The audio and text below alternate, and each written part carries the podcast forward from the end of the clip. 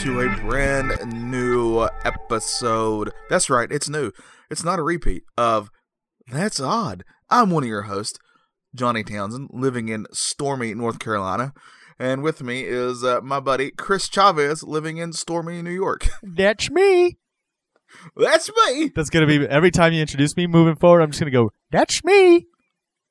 I like it. I like it. I don't know if I do. I already got two two times that I got sick of it already. Yeah, that's how it is, right? I get sick of just hearing myself talk, and uh, and I have four or like twenty podcasts. So, well, we're gonna add twenty more, so I don't care. I'm putting you to work, man. all right, that's fine. It's not like a, according to uh, our friend Anthony, I, I you know I only kind of sort of draw, anyways. So yeah, exactly. Check out Hardly Awesome podcast for that reference. How you doing? So dude? we're here. So we're here for another episode of That's Odd. Me and you both are a little concerned. Yes. Uh, this show uh, does have the curse on it, of course. Yes. It's very famously documented. And uh, I was telling you as we started recording that there's a storm brewing down here. Literally, it's thundering outside. Yep. And I'm trying to rush it a little bit just in case. And then you told me uh, the same thing's going on up there. It's getting super dark and creepy, which is perfect for this type of show. Yep. But it's it's also perfect for the curse to act up. So yeah, I'm hoping right. that we're gonna be good here. Now, I'm going to say that we are. I'm going to just Yes. be hopeful and uh, and assume. Yes. Yes. And if not, then uh, you know, it's not like it hasn't done it to us before. exactly. Uh, so, guys, if you're new to the show, um, welcome. This is not History Creeps, even though that's what it says in our title. This is our other our other show that's within the show. That's odd. Yes, that is odd that there is a show within the show, but that's also the title of this show within the show. That's odd. Yeah. Uh, are you up to date on this now? Uh, did you write this down? Keep notes. and there will be a test later. That's right. Um, so we've been trying to do themes, uh, and I and this I think this week I kind of threw you for a loop when I told you what I wanted to do. Uh, but you said you have something that's going to go along the lines of what we're doing. So I'm assuming our theme this week is sports related, sports figures. Yes. Yes, indeed. sir. So if you love sports out there, then this is the episode for you. Exactly. I think mine is somewhat considered. as- I mean, people do consider it a sport. Some don't. So uh, Just say sports entertainment. That's what they call it now. well, Might back well. I think back the day that I'm referring to though, there was a lot more sport to it though. You know what I mean? oh yeah. Oh yeah, for sure. Uh, back when everybody just knew it was real. Physicality. uh, not yeah. that it's not physical nowadays, but um. All right, let's get into the show today. Let's do it. Well, let's do let's do it. Let's get into it. Uh, mine's about a sport that's I think it's still the number one sport in the world. And that's we call it soccer here, but it's called football everywhere else, of course. Yes. um, Matthias Sindelar. Hopefully, I'm pronouncing that last name correctly. He was a famous Austrian soccer player. Uh, he, he actually had a nickname. Austria from Austria. Well, good day, mate. No, no. Throw another Austria. shrimp on the bobby. Not Australia. Austria. Do you remember that scene from Dumb and Dumber? Oh yeah, for sure, hundred percent. He's like, "That's a nice accent you have there, New Jersey." She's like, "Austria." All right, sorry. Man, that's a classic film. Yes. He actually had a nickname, uh, Paperman, and he was called Paperman because he had a very slight build. Um, all this uh, is to say that around the year 1938, this is when he was around 34, 35, and he was a very famous soccer player still.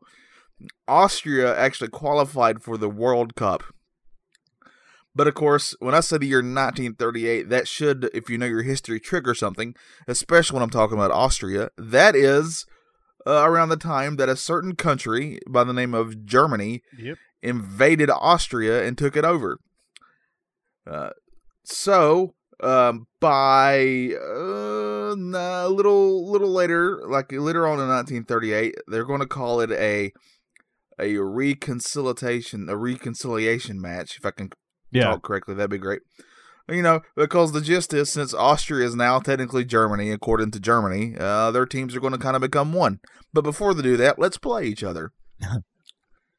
um, Sindelar or Matthias, I'm going to keep calling him Matthias because I, I know I'm pronouncing that word right.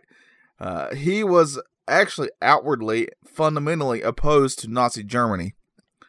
And he, and if anybody asked him, uh, he would say so. So let's get into the actual game. Austria, like at the beginning of the match, Austria, they're called matches, right? Yes. Um, my soccer knowledge is very limited. Yep, you're doing well.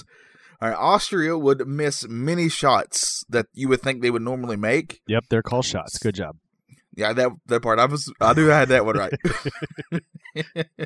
and a lot of people believe uh, that this is because they were ordered not to score. Ah. But that changed midway through the second half. Uh, Austria would actually score; they would go on to win two to zero. But that's not what's important here. Uh, during one of the score, one of the times that Austria scored, uh, Matthias did something a little out there for and brave. I gotta say, he would actually, after a score, he began to dance and celebrate in front of a director's box that was filled with high-ranking Nazi officials. So he's kind of shoving it in their face, if you think about it, sitting there dabbing or whatever the kids did back then. Can you imagine an old school soccer player dabbing on the Dab- sideline, doing the Dougie? so the game ends, and then after that, uh, Germany uh, keeps trying to get Matthias to play for the German team. They would constantly ask him, and he would always say, "No, I don't want anything to do with that." But what he did instead is he would go on to buy like a coffee shop from a, a, a the owner was previous previously a Jewish owner, and he would. They even noted this in the in the both of the uh, the newspapers that I read over this. Uh, that he paid a fair wage because apparently it was a big deal that he would actually pay a Jewish person in Germany a fair wage for their uh, business that they had owned, and uh, so he was kind of doing that. But then we're going to fast forward just less than a year later, January twenty third, nineteen thirty nine. Nobody had heard from Matthias for a while, and that kind of you know got his buddy Gustav uh, concerned. Hmm. You know, obviously it'd be like if me or you didn't hear from each other because we kind of talk every day. Yeah. Uh, if we didn't hear from each other like during the day, if we didn't respond, we'd be eh, we're a little worried, right? I was a little bit the other day when I texted you when I was at Target and I didn't get a response, and it was until like 10 at night. I was like, oh, hope he's okay. It's different. Oh, and I was fine. My phone just said I wasn't going to get text from you. So, uh, but yeah, uh, so so he went to go check on his buddy. Uh, one of the articles I read said he actually broke down the friend's door because uh, Matthias's door because he wouldn't answer. Nice. But uh, tragically, what he did find was Matthias naked and dead, Oh. uh, laying with his girlfriend, who was also unconscious, and she would actually go on to pass away later at the hospital. Uh, the cause of death. This is where this gets even more strange. The police officially say the cause of death is asphyxiation by carbon monoxide fumes Hmm. from a faulty heater. Of course, uh, if you think back to what I told you about him dancing and uh, Yeah. you know and jiving in front of the, the Nazis there, Doing the jitterbug. Yep. that's right, doing the jitterbug. Uh, that made some people question if his death was an accident. Right. And what even adds more to this is the fact that six months later, the Nazi authorities ordered, they ordered the case to be closed before the public pro- uh, prosecutor could reach a conclusion. Huh. So they said, hey, you're not going to look more into this. It's done. It's over. It was an accident.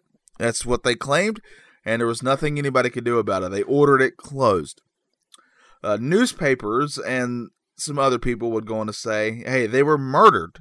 I mean, it's obvious they were murdered for this celebration. And there's a lot of things going on with this. Uh, a lot, of, a couple of the things that I read said that his girlfriend was Jewish. Uh, Uh, so that kind of added even more to it for you know uh, for the Nazis to want to do something.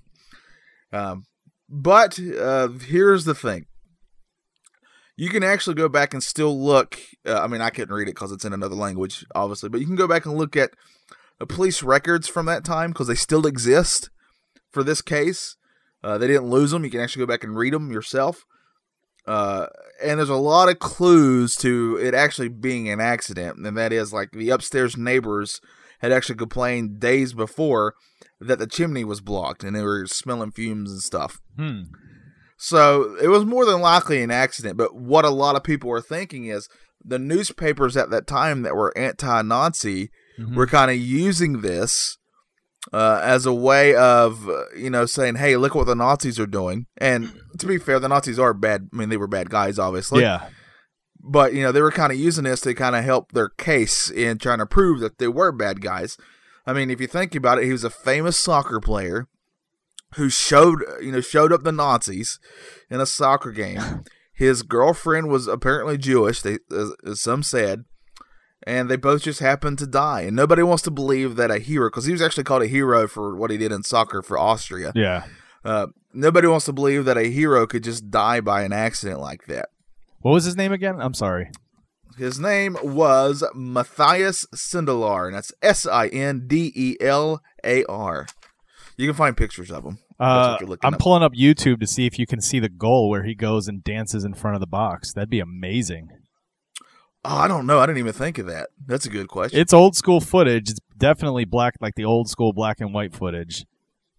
oh yeah, for sure. I mean, it would have to be in the 30s, right? Yeah. So yeah, uh, but yeah, so that's the story of Matthias Sindelar. Um, uh, people still question to this day if his death was an accident or not. I'm kind of leaning toward it more than likely being one, and it, his death was just kind of used. Yeah. But we don't actually know 100% either way. Hmm. They're showing. Uh, it looks like there's the match. It must be the match that's here. It's like a little mini. Oh, it's a History Channel biography kind of a thing. So I don't Yep. know if it's the actual match or not, but they're showing a lot of like footage to make it see. You know how they they tell you the story, so you might be seeing footage from a different game, and then they cut Yeah. to like all the Nazis sitting there watching a match too. You know what I mean? Uh, yeah, you can put together, you can edit anything to make it kind of. yeah. That would have been look what you interesting if that was actually on film. I'd love to have seen that actually. Oh yeah, same here. Oh, that's a sad. That's kind of crazy too. I mean, and and so it's still it's still considered just as asphyxiation. Right. Yes, that's the Wow. official cause of death. Official. Official. All right, so mine's um, mine's a little bit different than that. Uh, so first of all, let me ask you something. Have, Okay. have you heard of a gentleman by the name of Tony Montana? Tony Montana sounds very familiar. He's Was Scar. he a gangster of some sort? Skank, that's Scarface. Uh, it's Right, Al yes. Pacino's Scarface, the movie Scarface. Tony Montana. Um, That's right. Gangster. It's funny that you say that because I'm going to tell you about Lenny Montana. It's not Tony's brother. Uh, Oh, Lenny Montana is originally named Leonardo Passafaro, born in 1926, March 13th, 1926. He was born in Brooklyn, uh, New York City, to an Italian American family. Um, and he grew up, you know, he grew up in at the turn of the century in Brooklyn in the streets uh, in the 30s and 40s, watching, you know, during Prohibition and stuff. And uh, he was a pretty big guy for for for his age. He, he was he was. Uh, I say build because you know what that means when they say they're build a certain height. Uh, they said he was about six foot six. I don't know if that there's an official you know uh, height for him, but they six foot six. He was a very very large gentleman. Uh, even as he was older, he was big. He was he, he played sports. He was ruffian in the street kind of a thing. But he was a, he was a, always a good natured kind of a kid. Uh, Um, in all sports, I mean, it happens in basketball all the time too. Uh, the build height may not always be the actual height, Right. If you know what I'm saying. Exactly. A lot of times it's exaggerated, uh, depending on what sport you're you're you're in, uh, because it helps with the with the whole aura or persona of whatever you're trying to achieve in your sport. So, uh, so you're talking about the 1920s and 30s, you know, 30s and 40s. He's growing up. Uh, in the 1950s, he decides he's going to get into professional wrestling.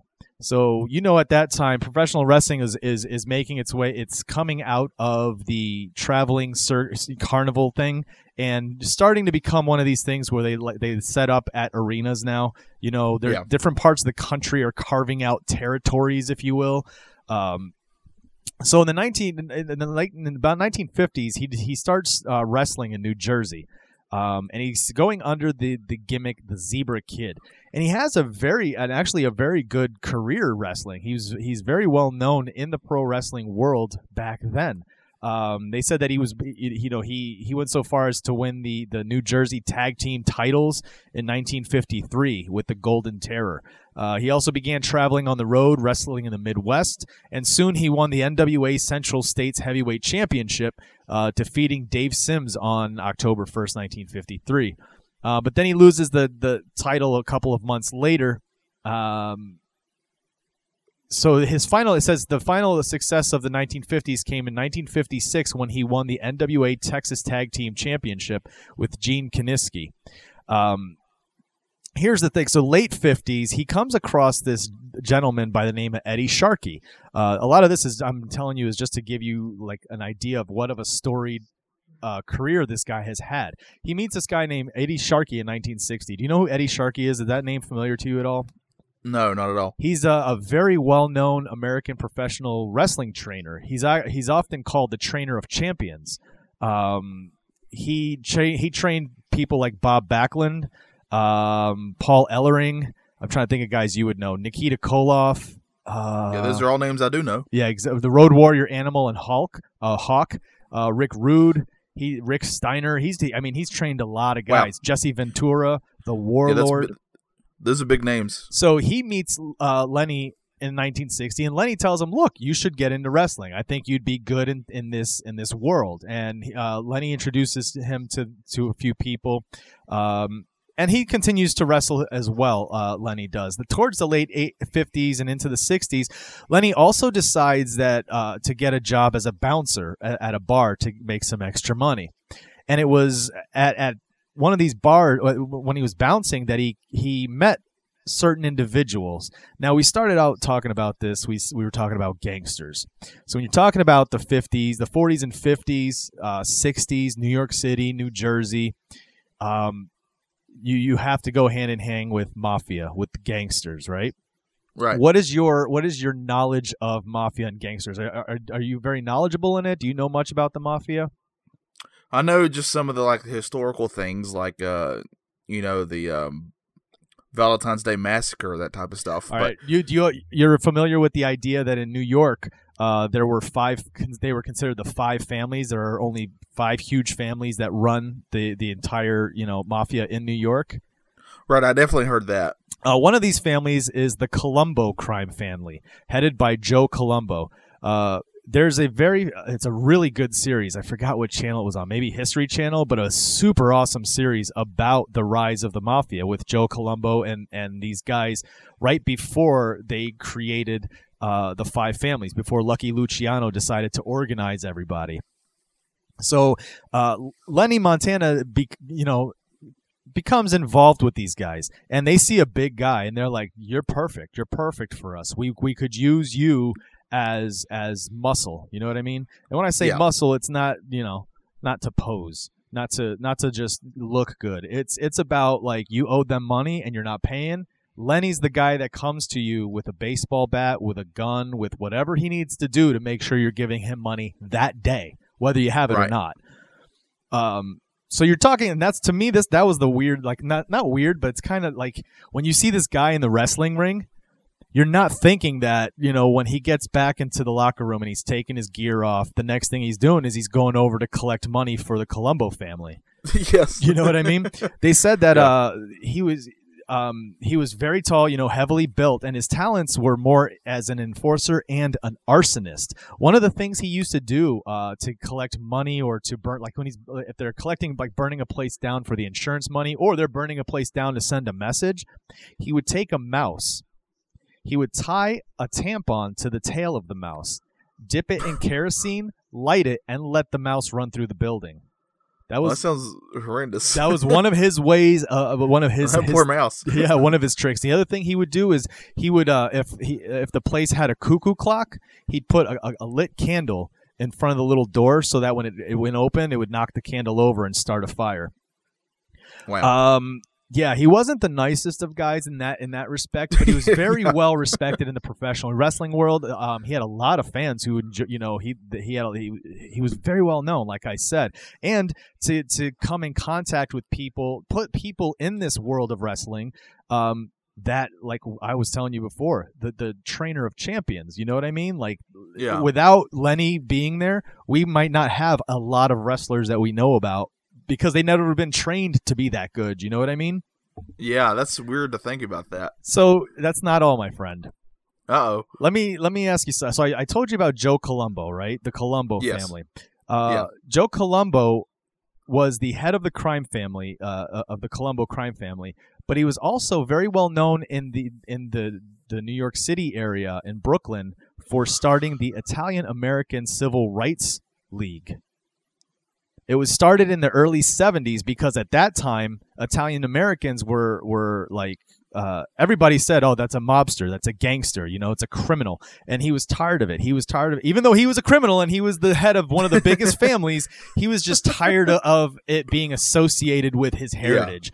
So he he created this league, and they would successfully picket the FBI, uh, you know, in front of the FBI headquarters in New York City, uh, protesting the arrest of his son because his son was uh, arrested on charges of conspiracy for melting down old U.S. silver coins uh, to try to you know pass off as ingots.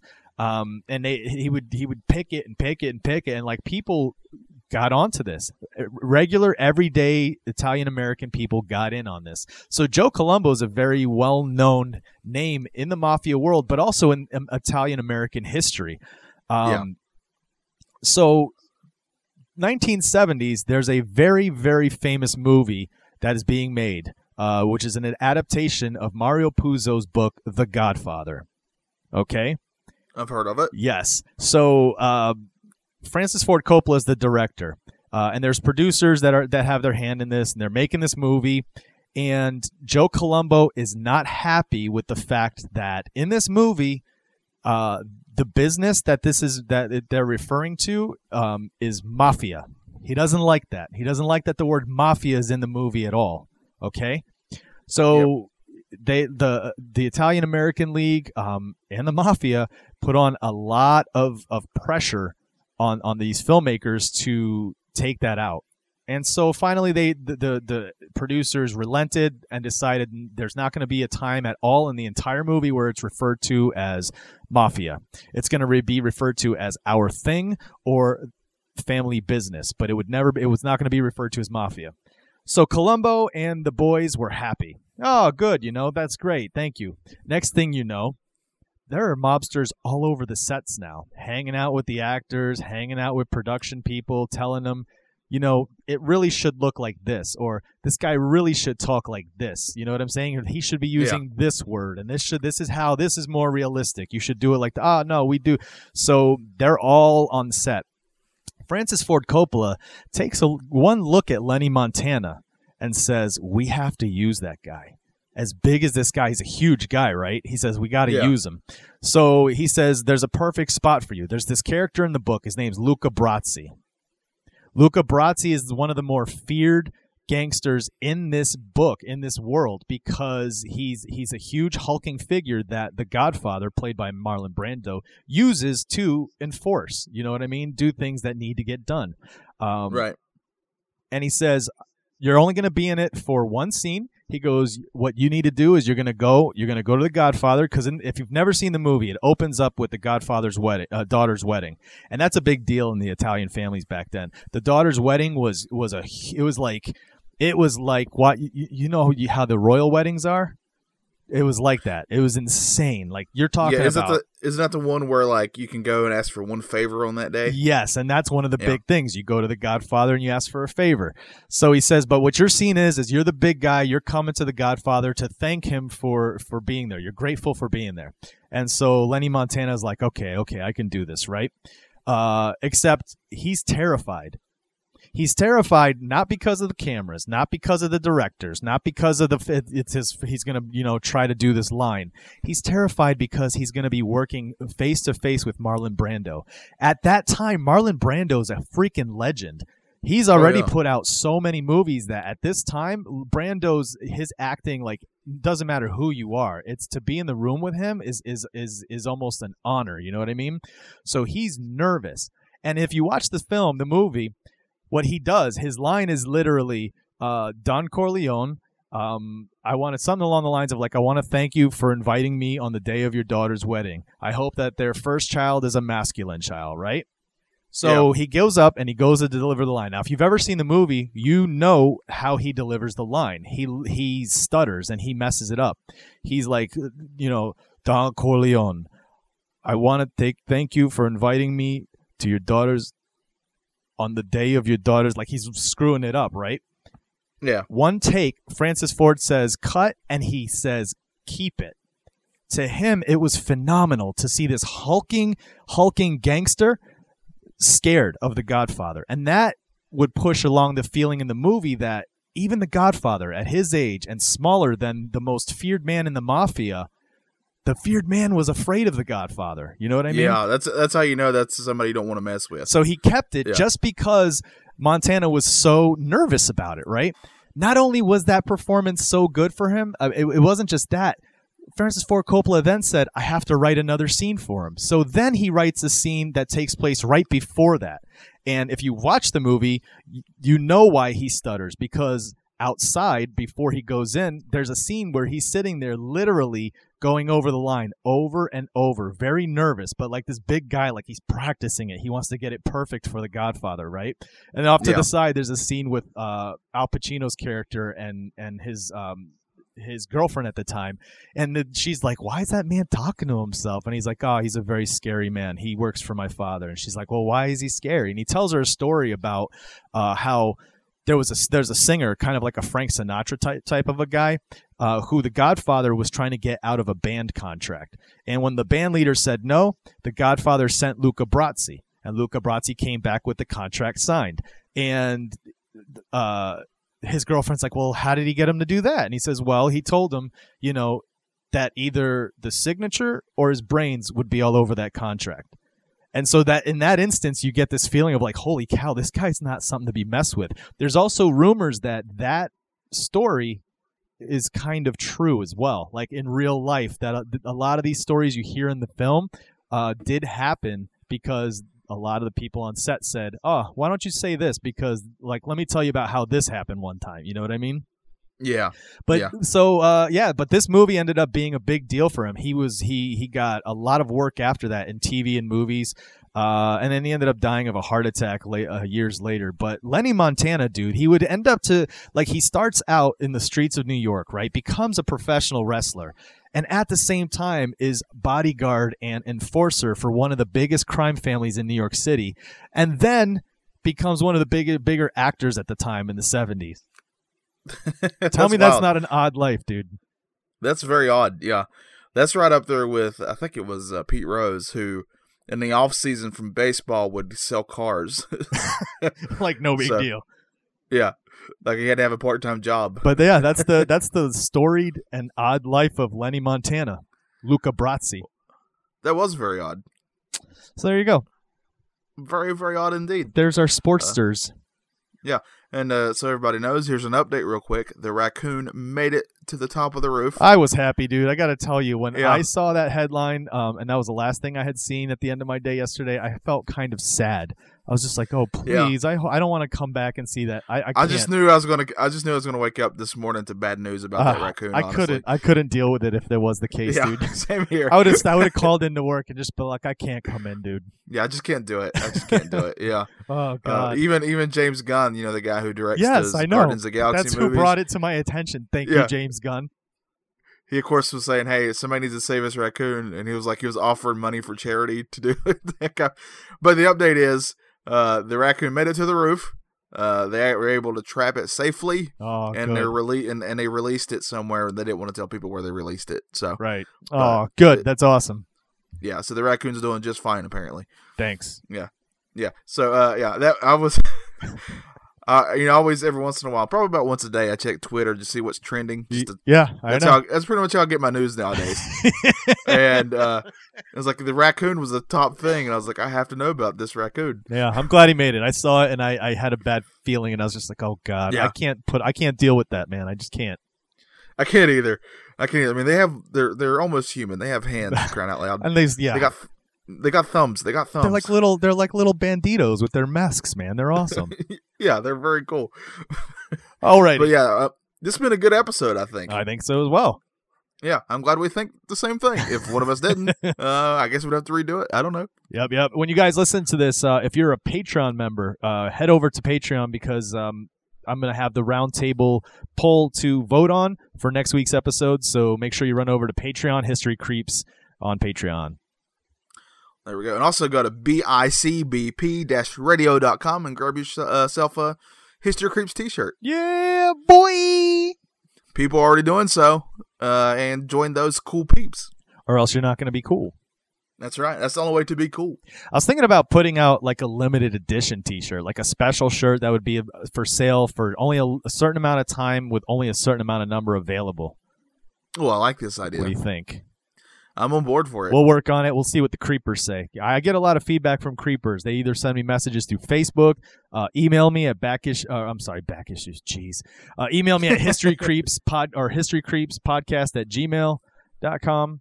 Uh, but yeah, we, we always get responses. And, and uh, oh, by the way, um, there's going to also be an update to the Yellow Deli uh, episode. If you guys listen to the Yellow Deli one, there's going to be an update to that next week. So listen for that.